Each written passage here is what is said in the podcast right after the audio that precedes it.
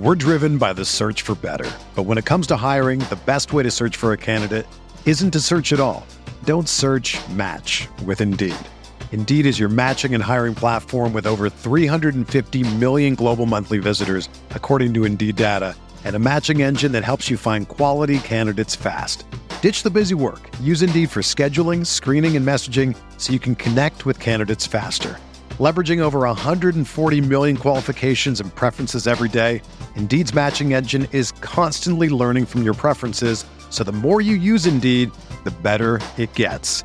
Join more than 3.5 million businesses worldwide that use Indeed to hire great talent fast. And listeners of this show will get a $75 sponsored job credit to get your jobs more visibility at Indeed.com slash BlueWire. Just go to Indeed.com slash BlueWire right now and support our show by saying that you heard about Indeed on this podcast. That's Indeed.com slash BlueWire. Terms and conditions apply. Need to hire? You need Indeed. This podcast episode is brought to you by Coors Light. These days, everything is go, go, go. It's nonstop hustle all the time. Work, friends, family expect you to be on 24 7. Well, sometimes you just need to reach for a Coors Light because it's made to chill. Coors Light is cold lagered, cold filtered, and cold packaged. It's as crisp and refreshing as the Colorado Rockies. It is literally made to chill. Coors Light is the one I choose when I need to unwind. So when you want to hit reset, reach for the beer that's made to chill. Get Coors Light in the new look delivered straight to your door with Drizzly or Instacart. Celebrate responsibly. Coors Brewing Company, Golden, Colorado. Blue Wire.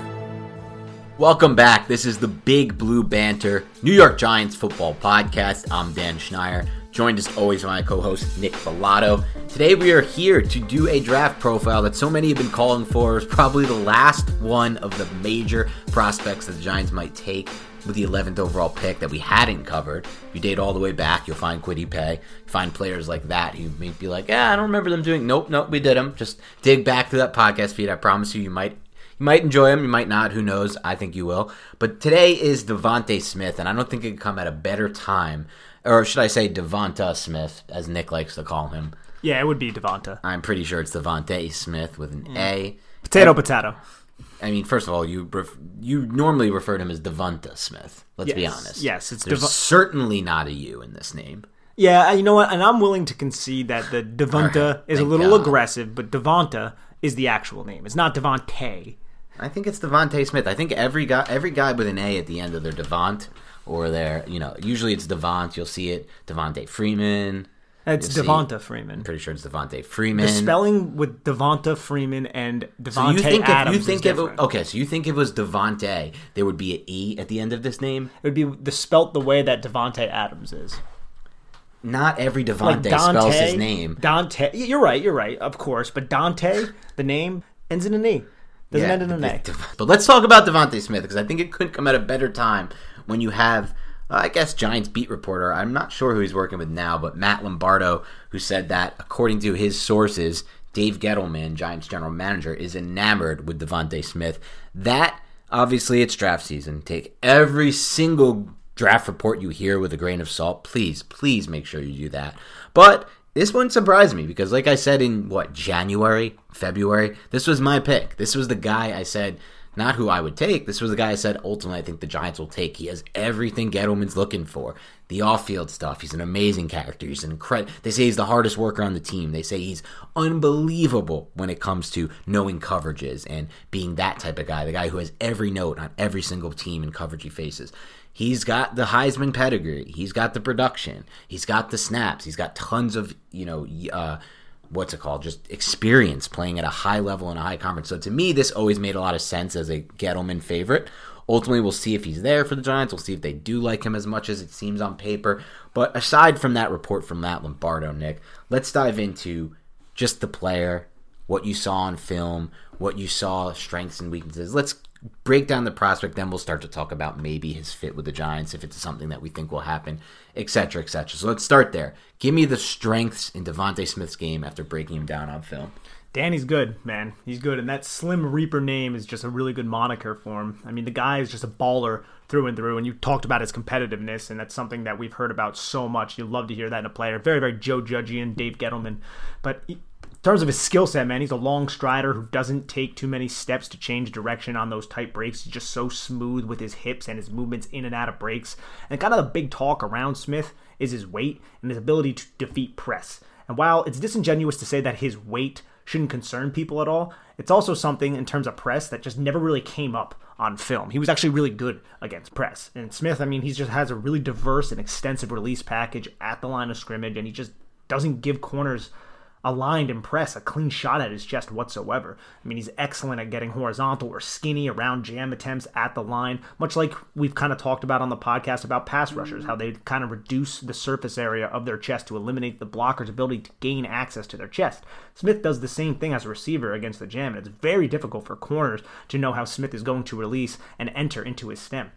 Smith employs a variety of releases to avoid contact and put himself into an advantageous position. He can hit a corner with a one step or a stretch type of release, has a nasty two step release, fires his feet well at the line of scrimmage, keeping corners guessing and uncertain, employed a nasty squirt type of release when you kind of threaten a DB laterally to the outside and then come back inside once that corner's back is turned and his hips are committed.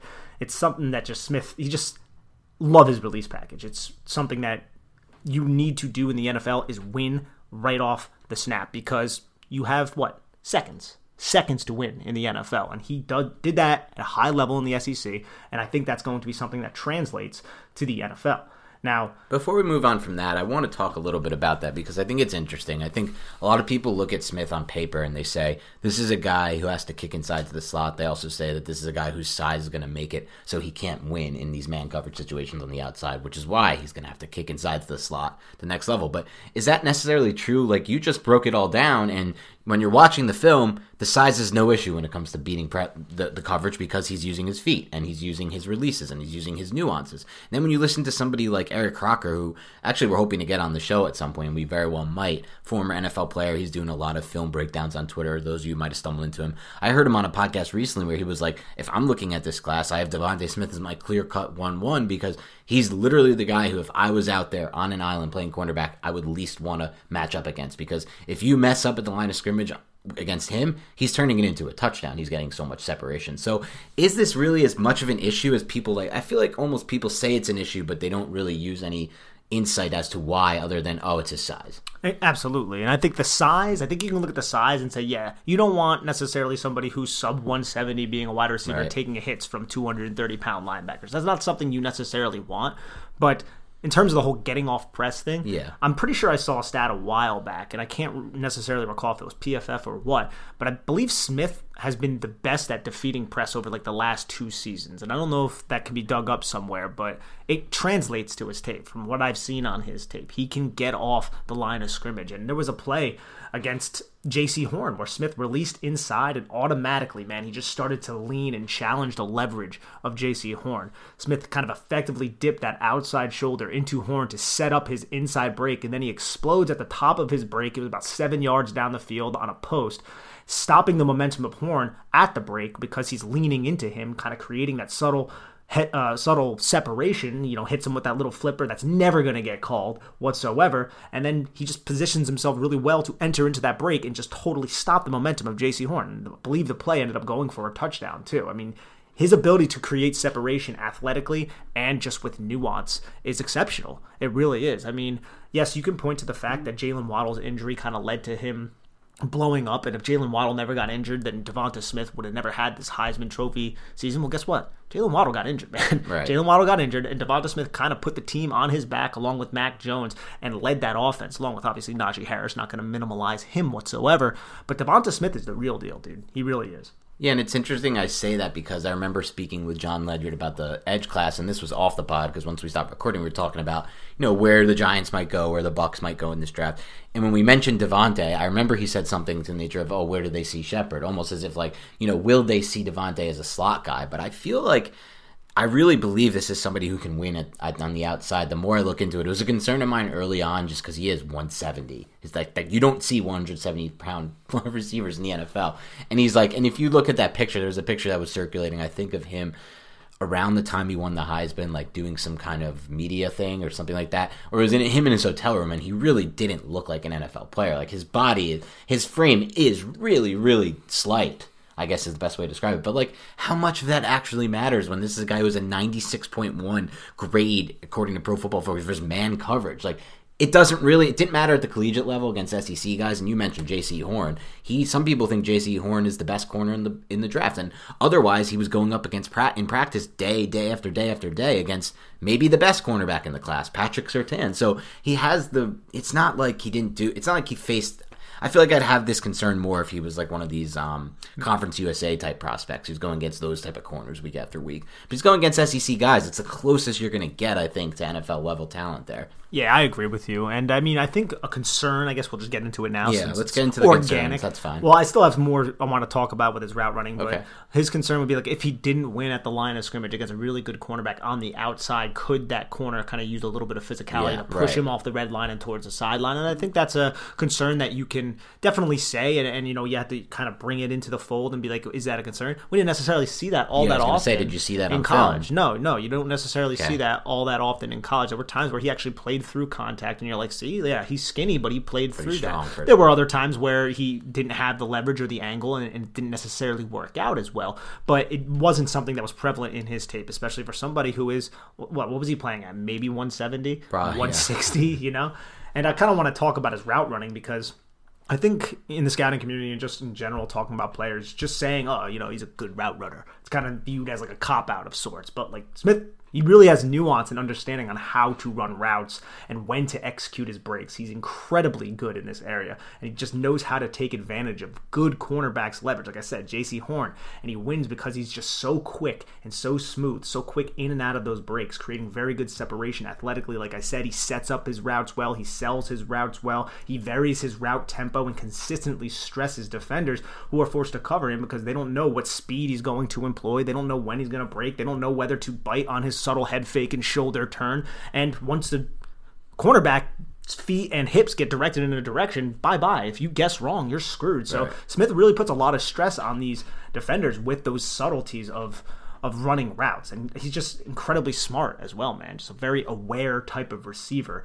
I mean, you got he has his head on a swivel. You know, he, he, his ball skills are tremendous. You get the ball in space with a Devonta Smith he you could see like just on tape he's always looking to see oh where, where's the next defender coming? His spatial awareness is incredibly yeah. incredibly good and i haven't even really talked about his catching ability. The guy is incredibly sure-handed. He plays much bigger than his frame and even his height and he's about six foot one. So th- there's a lot to love about this player and i understand the concerns. It's not conventional. It's somewhat of an outlier but i do believe that he can be like a solid z rec- or a good z receiver in the nfl and that's kind of a move type of receiver. You can bring him off the line of scrimmage and you can move him around pre snap and get him set up with uh, mismatches or anything like that. He can play on the boundary if he has to. He's not the prototypical type of X receiver on the line of scrimmage, but I do think he has the release package to avoid getting dominated uh, by press coverage, which is something that the Giants could have used last year, to be honest, because. We're driven by the search for better. But when it comes to hiring, the best way to search for a candidate isn't to search at all. Don't search match with Indeed. Indeed is your matching and hiring platform with over 350 million global monthly visitors, according to Indeed data, and a matching engine that helps you find quality candidates fast. Ditch the busy work. Use Indeed for scheduling, screening, and messaging so you can connect with candidates faster. Leveraging over 140 million qualifications and preferences every day, Indeed's matching engine is constantly learning from your preferences, so the more you use Indeed, the better it gets. Join more than 3.5 million businesses worldwide that use Indeed to hire great talent fast. And listeners of this show will get a $75 sponsored job credit to get your jobs more visibility at Indeed.com slash BlueWire. Just go to Indeed.com slash BlueWire right now and support our show by saying that you heard about Indeed on this podcast. That's Indeed.com slash BlueWire. Terms and conditions apply. Need to hire? You need Indeed against Vance Joseph, they were dominated by press coverage. Right. They really were. So uh, I, I really like this player. Uh, he's I mean, we'll get into my rankings, wide receiver rankings, a little later, but I, I, do believe that you know he's the Heisman Trophy winner and he played like it, and there shouldn't be if he's a first round pick or if the Giants go in that direction, it's not something that people should just you know throw a fit about or anything. I would like say that. the opposite. I think people Yeah. should celebrate it. He's a player who I've come around to big time. I think part of the Smith deal is overthink not overthinking it, but there is a lot of overthinking I think when it comes to Smith when you see a player who's such an outlier. And yeah, he would if he succeeds, like I posted a tweet about this earlier in this draft season when I wasn't as enthused about the possibility of the Giants drafting Smith, which I've come around to, and it's like Like any good team, hiring the right employees for your front office is just as important as recruiting the best players for the game. That's why you need Indeed. Indeed is the job site that makes hiring as easy as one, two, three. Post, screen, and interview all on Indeed. Get your quality shortlist of candidates whose resumes on Indeed match your job description faster. Only pay for the candidates that meet must have qualifications and schedule and complete video interviews in your Indeed dashboard. According to Talent Nest, Indeed delivers four times more hires than all other job sites combined. Get started right now with a free $75 sponsored job credit to upgrade your job post at Indeed.com slash BlueWire. Get a $75 credit at Indeed.com slash BlueWire. Indeed.com slash BlueWire. Offer valid through June 30th. Terms and conditions apply. The economy is made up of real people doing real stuff, and it affects everything. Which you obviously know since you're a real person doing real stuff. Marketplace is here to help you get smart about everything beyond the what of the day's business and economic news. We dig into the how and the why with the real people driving our economy. From big tech and interest rates to small businesses and what's happening at the Fed. Marketplace breaks it all down so you don't have to. Listen to Marketplace wherever you get your podcasts.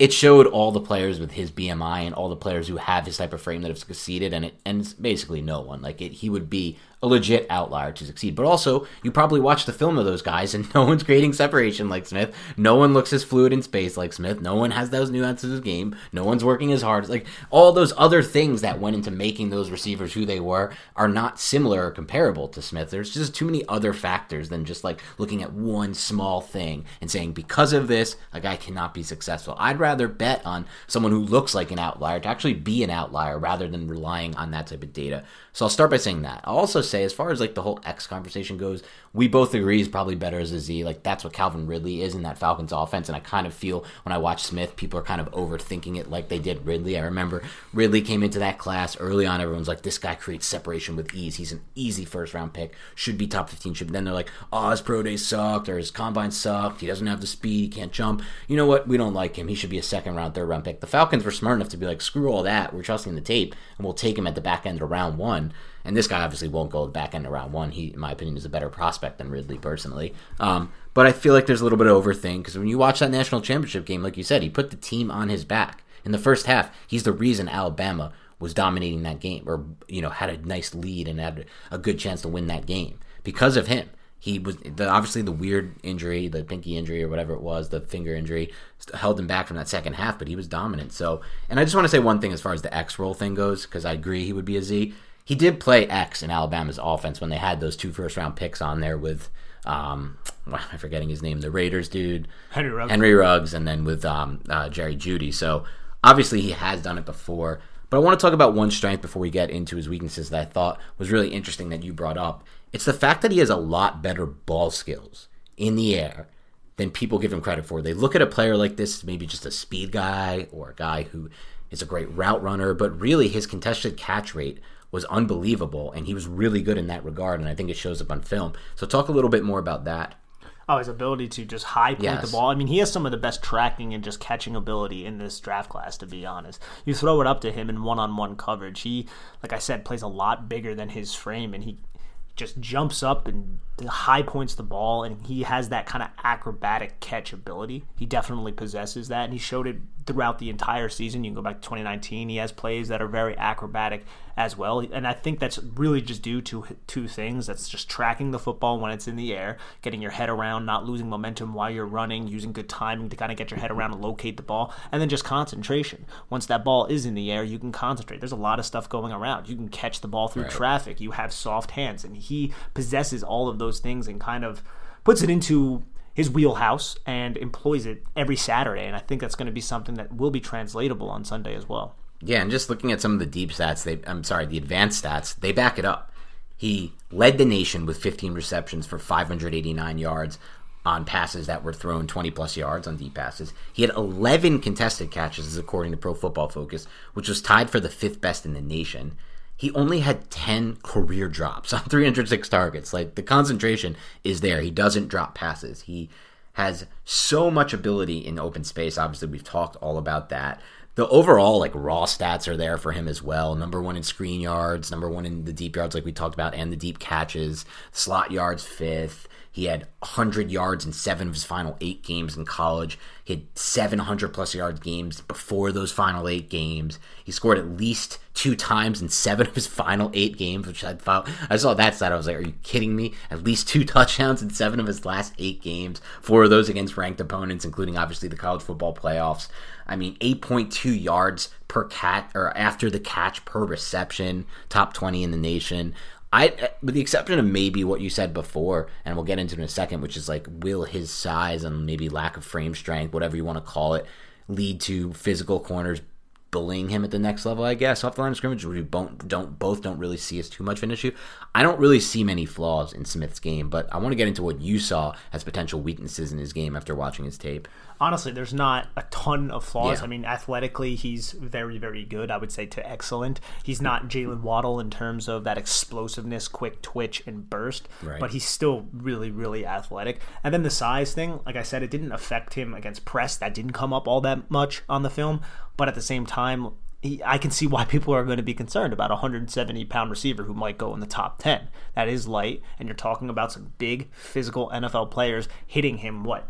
You know 15 times a game in terms of getting tackled if he gets 15 balls in his hands. So that that is a lot to kind of to look at. These are grown men. And I know the SEC is the is the best comparison of, of the biggest type of most physical athletes at the, in the collegiate game. But I mean, there's still some concern there, and I think that's fair to levy that concern. But you have to look at the player's traits and what he was able to do at college, and what and what could be translatable to the NFL. And from a skill set standpoint, I think there's a lot of things that are translatable. But I don't really know. And people say, oh, you know, he'll get in the weight room, and like, I don't know if he's going to be able to put on weight, man. Like, No, not with that frame. Doesn't obviously. Alabama tried. Like he was there for four years, you know, and Alabama's one of the pristine and premier college programs. So I don't think it's going to be one of those easy things. Oh yeah, he'll get to the that a NFL. thing put people are weight. saying? Like, I think, think he's gonna put on weight It's at the one of those level? like one plus one equals two type of things, but I don't think it's that simple. It's not even close to that simple. You look at his frame, that's not a frame that's going to carry much more weight. I think he's going to be a worse player if he tries to bulk up and put on 10 pounds. I hope that's not what any team asks him to do. Personally, I hate when you see those offseason articles of teams being like, can we uh, go ahead and ask this guy to put on 10 pounds of weight? You, these guys always come back and they're worse players. You don't want to put on weight. You just have to, you know, and it doesn't really help your game at all. I don't think his game needs the weight. I think it's what you said. Can he hold up the NFL level? I think he can. Obviously, that's just a wild guess. I mean, no one's going to be able to project if he's an injury-prone player. I ultimately feel like injuries are. I'm very, like I've said before, I'm very injury agnostic. I don't think they're easy to predict. I don't buy into all the injury predictor BS. Like Jaylen Waddle was more injured than Devontae Smith, despite the fact that he has the frame that looks like it shouldn't be more injured. So, so maybe Devontae Smith has denser bones, which no one's able to like. You know what I mean? But that's true. Like no one's able to judge some of what really matters when it comes to injuries, like the bone structure and things of that nature, and luck, pure luck. Like you plant your foot one way on a random play, and now you have a torn ACL. So it's just like I don't know. I just don't want to get into any of that because I just don't love it that much. But I get it. It's a definite concern. But before we dive into some other things with Devonte Smith, I want to go over just the raw stats real quick. What I loved a lot about his raw stats was that he played 10 games over the last two seasons against top 25 opponents. So these are opponents that finished the season ranked in the AP top 25. In those 10 games, he had 17 touchdowns. He had uh, over what was it, 13 or sorry, 1378 yards and on on seven or I'm sorry, on 80 receptions, 80 receptions, 1370 and 17 TDs in 10 games against top 25 points. I mean, he shows up for those biggest games. He has that in my mind. Like I compared it to LeBron James. I felt like I was watching LeBron James of the game during that national championship game. I really did feel like that. He was totally dominating the game. It looked like no, and like you said before, like we've talked about this off pod. He was facing a nice matchup against that Ohio State defense. They weren't playing him the right way. Like you said, there was a play he had Tuf Borland on him, which obviously Borland. you don't like. You can't put Tuf Borland on Devontae Smith. He had some plays matched up with Shaun Wade, who's also obviously not anywhere near NFL level on the boundary. How crazy is it that literally two drafts ago, everyone would be like, "Oh, next year Shaun Wade is Yeah. going to be a top It ten happens, pick," man. and yeah, terrible 2020, man. It happens. I don't know if he'll even go in like the fifth round, fourth, fifth round. This draft. Honestly, yeah, it was that was one of the most horrendous like downfalls. But you know what? There was a kid. I don't know if you'll remember his name. There was a corner from Florida State like two years ago who was big, physical type of corner, and everyone was like, "This guy's going to be." A, I think his name last name was McFadden or something. Oh, I remember that dude. Yeah, yeah. And it's like, oh, let's go top ten. And then like his next season was terrible, and I think he fell. He might have been undrafted free agent that the San Francisco 49ers Yeah. picked up. And he hasn't made it yet. No, obviously not, man. It's Yeah. it's crazy, man. It's it's a cru- it's a cruel world. It's a cruel world. All right, before we get into some potential fits with the Giants, where we see him in that regard, I've seen some people talk about his hand size being an issue, nine and three eighth ancient. Uh, sorry, nine and three eighth inches. I personally, when I watch him, think he has some of the better ball skills and ability in contested catch situations in this class. They don't seem like an issue to me when I watch him. We already talked about the fact that what he has just six, or I'm sorry, ten career drops on 306 targets. So I don't see it at all. Do you think the hand size is an issue for him? I always believe that hand, the bigger the hands, the better. But he, I can't say for certain because he didn't drop a lot of Right. passes, man. He was just so good and he made such great those types of those great acrobatic type of catches. So I'm trying to look up somebody who has comparable hand size. But Sure. I actually uh, typed in Hunter Renfrow because I remember he had the tiniest hands, but he had seven and seven eighth inch hands, which Oh my was God. in the zero percentile. And that's somebody who doesn't drop a lot of passes either. And Right. I'm still a big believer that that the bigger hands the better, but I still think you could overcome that with excellent concentration and just Mm-hmm. a natural ability of catching the football with soft hands. Two things that Smith certainly displays Yeah, on film, yeah. and that will certainly translate to the next level. So, I think if you're looking for like we Smith for me at least, before we dive into where we see him potential for the Giants, I think he is a lot like you know one of those prospects who does everything very well. But then I also feel like he has the elite trait, and that elite trait for me would just be how loose he looks, how fluid he looks in all of his movements before the catch, after the catch, at the catch point, beating the the man coverage off the line of scrimmage. Any way you look at it, he's just ridiculously fluid and fluidity i don't really think can be tested that well or anything like that or measured in any way i just feel like you see it and you know it with him Yeah, there's that. I mean, you can test your agilities with the short shuttle and obviously the three cone, but in terms of just route smoothness, Yeah. or route smoothness, that's why they have you run all those drills at the combine and at your pro day they have you run routes is they want to see how fluid you are in a Right. practical sense and that's what I mean it looks like when you watch the tape for Devonta Smith it's practical he's running routes against competition against SEC guys and he's exploding in and out of his breaks and hitting full stride selling a vertical and then just quickly chopping his feet and coming back. And it's just like, holy crap, that was so quick. How did he do that? How did he decelerate that fast and explode back towards the quarterback on like a deep curl or a comeback route after showing the cornerback, hey, I'm going vertical with my long strides. And then that gets the cornerback obviously stumbling and fumbling to get back and not get beat deep. I mean, it's something that Smith just has in his game, he has in his arsenal right now. And, and that's something that is obviously translatable to the next level. without a doubt. And I think Matt Harmon, those of you might know him, he's actually somebody who I started in this industry, in the fantasy industry, with a long time ago before his breakout. He's the creator of Reception Perception, where he basically uses eight games sample size of film and breaks down every receiver, every route, and just kind of gives them a grade versus man coverage, versus every different kind of coverage based on the separation they create. It has nothing to do with if the play is successful from the quarterback standpoint or overall. And when he was talking about a player like Smith, who he loves as well, he says a lot of times we overthink it with these smaller players, and he and some of his best calls in reception perception have been Stefon Diggs, Tyler Lockett, Calvin Ridley. Those three are three of his best calls ever. Allen Robinson's one of them too. Doesn't fit the profile I'm going to say, but when you look at Diggs, when you look at Ridley, when you look at Tyler Lockett, all of these guys have had similar issues coming out of college. Are they fast enough straight line? Are they big enough? But what they are and what they were able to do is win consistently against man coverage. And remember, 96 1 grade for Devontae Smith against man. You could not guard him in man because of their route running, because of their fluidity, because of how smooth they are off the line of scrimmage with their footwork and with the nuance of their game. So I have very few concerns with Smith translating to the next level, which leads me to my next question as we dive into it, Nick. Is Smith a player who you would like the Giants to take at 11 overall? Yes, I mean, I, I won't.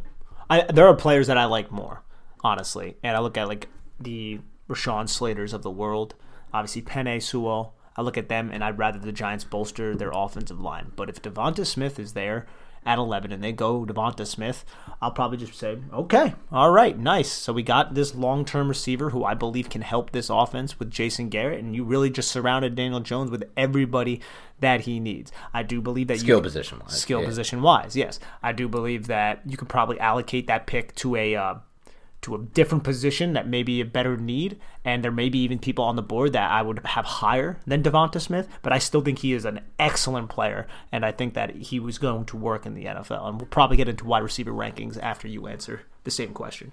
Yeah, for me, Smith's moved up my board. I'm going to be happy with the pick if it ultimately is Smith. I am starting to have this weird feeling that the Dolphins will take Smith at six as the first receiver off the board, and then this even weirder feeling that Ja'Marr Chase will be on the board at eleven. I really am starting to feel it. That'd be awesome. I just don't see many teams between seven and ten who are going to take a receiver. I see zero percent chance the Cowboys or Broncos will take a receiver with those picks, and there's two other teams, none of who I think are really in desperate to receive. Like I don't really see the Panthers doing it either. So I don't know. We'll see. I just feel like the receivers are going to drop further than people think in this class, just like last class when they were all expected to go top ten and none of them went top ten. But we'll see. We'll see what happens there. But yes, I'd be happy with Smith at eleven. I've really come around to him. Obviously, I'm with you that I would prefer Sewell over him, and I would also prefer Slater over him. But when it comes to Slater versus Smith, like I think a case can be made that you'd be getting the better, best overall player if you took Smith. But the positional importance is just too high to me, and the fact that they just can go nowhere without an O line is too high to me. And I just feel like, legitimately, in Slater's case, he'd be a weapon for the offensive line. Like you have him in space, and he's now a weapon for Saquon Barkley. You have him in front of Barkley, he's helping Barkley. He's not only helping Jones, he's helping Barkley. So I would still go those two. I'd probably go no defensive player over Smith. I'll start by saying that. Parsons is the only one I would consider, but I don't think he's really in the Giants' plans, and I've kind of just the I am starting to feel like I'm not as sure as I used to be on an off-ball linebacker so high. I don't know why. Maybe I'm getting swayed by all of the, you know, reading and all the I don't know buzz. I guess you pick up along the way from just doing this every day until draft season and until the draft. Like during draft season, you read so much content and you start to see so many teams or, or so many people you respect who are less interested by using a, a, a, pick with such a high draft cap, like number 11 overall, in a class where maybe three, four, five quarterbacks go first on an off ball linebacker. So I think for Parsons, for me, it would come down to if the Giants feel in their system he can be a big time contributor, not just next to Blake, but also off the edge. And that's something that I guess is more of a projection. I don't know. It's something we can get to at some point with Parsons as well. But so for me, I'd probably take him over every defensive player. But let's get to the next one. Jaylen Waddle, Devonta Smith are both on the board. Pitts is gone. Chase is gone. Who are you taking there? Jaylen Waddle. Still. So why do you? So what? What do you? What are your reason? What's your reason for having Waddle over Smith? For me, it's Jaylen Waddle has a difference making trait that Smith just does not have, and that is that elite explosiveness. And he shows similar types of traits in the route running, the ability to make contested catches, the mm-hmm. ability to high point the ball, body adjustment, control. He has similar traits to Smith in that area, but Smith just doesn't have that. I could take the top off the defense and just scare the ever living crap out of the defense. And Jaylen Waddle does. So I would put Jaylen, Jaylen Waddle's close to Ja'Marr Chase for me. That's very close. Devonta Smith's kind of my distant third. Okay, that's interesting. I, I would also take Waddle over Smith. I think for all these three, though, I've kind of I've I'm less so uh, than I ever was on Ja'Marr Chase being my clear cut one. Yeah, yeah. I think they're fair. all kind of in the group now because there are, are, a lot of. I just listen to a lot of NFL cornerbacks talk about these receivers, and they just don't talk about Chase the same way they talk about guarding like these type of guys. And speed to me, I don't know. It's tough because I, I generally love the chase types, but then you you listen to all these people talk about what's hardest to cover, and it's these guys. So I don't know. I think it's all three of them are really good choices for the Giants. I think all three of them are three of the ten best players in this class, non QBs. And I think if you're at 11, your number one goal should be to get one of the best players in this class. Of course, that has to be in a class where like quarterbacks are going off the board. If there's a no quarterback class, for example, like a Blake Gab- Blaine Gabbert type year or whatever, you might not be able to get a blue chip at 11. You might just have to settle for a mid-range guy, and then you could take like the best defensive edge if you want to try to outsmart like the class or whatnot. But in this situation, I just feel like take the best player. Honestly, and it makes me think too because I want to throw Kyle Pitts into this equation right now. Where would he fall in this? For me, uh, Pitts is the first player by far of any of the four. For me, yeah, I, I struggle to, to be honest with that. Yeah, I think I think end, I think I would have him one, not not necessarily because he's yeah. a tight end. I think I would have him one because I, I mean I believe Ja'Marr Chase is the is the faster type of player, more explosive type of player. And I know he just uh, Pitts just ran like a four four or something, Yeah. which is absolutely insane. but the way Pitts wins in contested catch situations and the way he adjusts to the football, he has like similar tracking traits that Yes. Devonta Smith has. You know, so I, Kyle Pitts would probably be one for me, but uh, I don't think it's as clear cut, and it's definitely something that I'm going to give myself the permission to flip flop.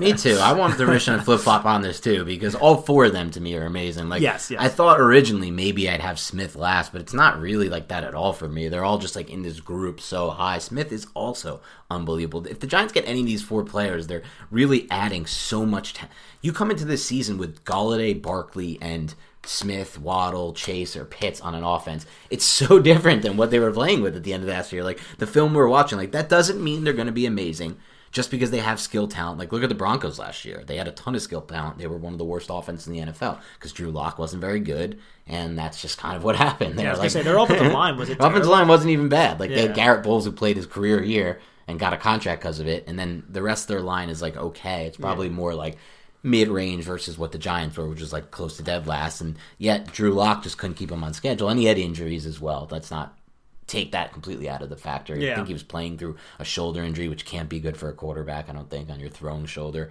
But regardless, they had all the talent. It doesn't mean you're going to be great, but what it does mean is the Giants won't really, in my mind, you take one of these four, you don't have to really invest anything crazy in skill position for a long time. Like, even if you let Engram walk, you still have to, whatever happens with Barkley happens. But like, Golladay, Smith, and or Golladay, Waddle, or Golladay, Pitts, and Slayton, that's a good core for me. Even if Slayton doesn't work out, you get somebody in the third, fourth round later in this draft or the next draft. I don't know. I just feel like I'm more open than I usually am towards skill player at 11. I think it's mostly because of how the class shakes out. There's just no great defensive prospects in this class. There really isn't that many great ones. I think Micah Parsons would classify, but he didn't. best. He didn't play in 2020, and he. I mean, it sounds like the the character things, which is something you and I can't really weigh in on. But there's just like people talking about it who are a little bit more close with the program that it might be a bigger issue than what we originally anticipated. So that's definitely something that I don't feel like is going to appeal to Judge and Gettleman.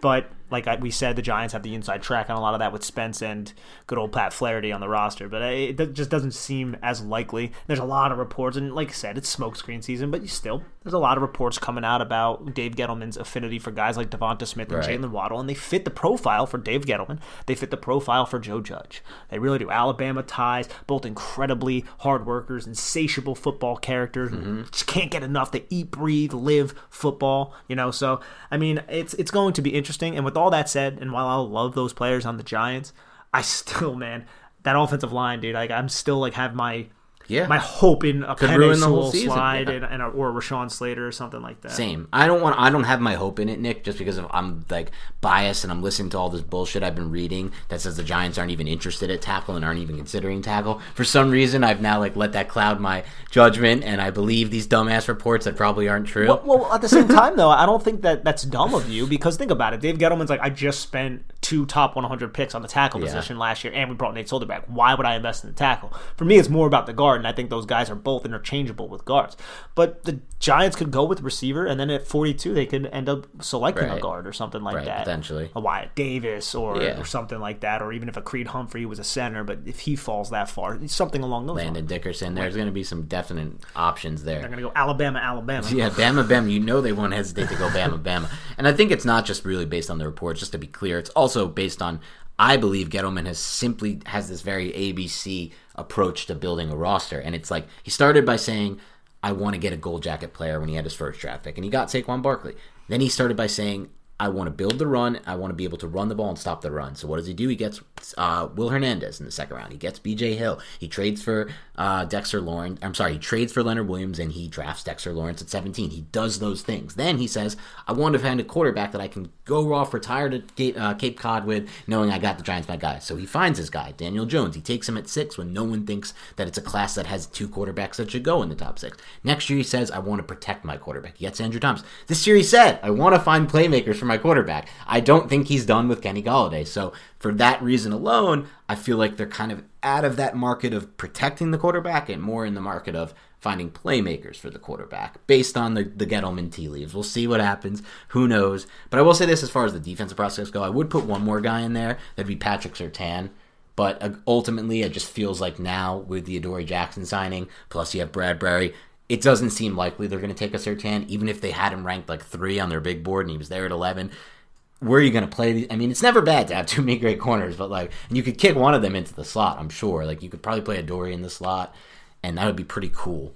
But then you bury Darnay and set for dime packages, and when people get injured, I don't know. It just seems like let's let Darnay grow. Let's continue to give him the snaps, and I think the Giants will go in that direction The as thing, well. The thing you and I were talking about with the corner position too was, hey, we're fine with Julian Love. We just don't want him to be the surefire starter. Yes. Now they got that surefire starter in Adoree Jackson, and now he could be the three. Yeah, that's another great point. We already have that in a sense in love. Not to say they're comp- he's comparable to Surtain, but just a nice little depth piece. Same with the item. I mean, like we've already seen, like if we need to, Patrick Graham can throw the item in, play a lot of zone, and be not not great, but fine. Yeah. to where he wants to be. So definitely cool stuff.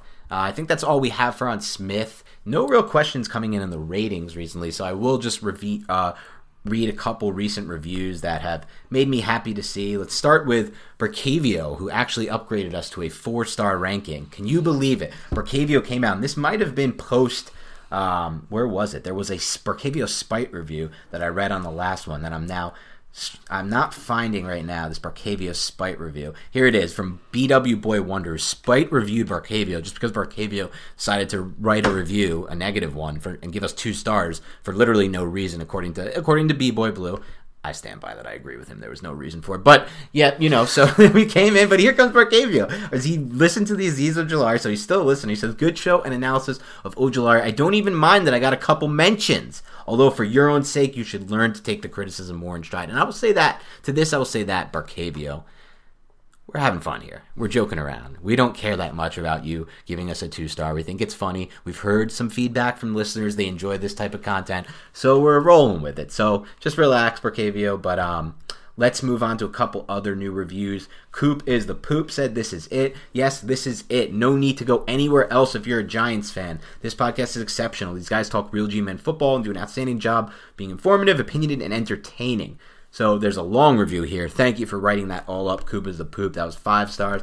And here's another one from Juani. Juani says, Best Giants and Draft Podcast. I stumbled into the show unexpectedly when a friend suggested a draft profile of a prospect, in quotation, or I'm sorry, in parentheses, Rashawn Slater, I was interested in learning more about. I'm a Giants fan, but wasn't a fan of podcasts. Barely listened to any. Now I can't stop listening. I'm going back through the whole offseason log. So much great content. It's crazy. Any Giants or draft fan should be listening to this now. Thank you, Juan. Ju- Or, I'm sorry, Juani. Thank you. All right, that's all the time we have for on today's show.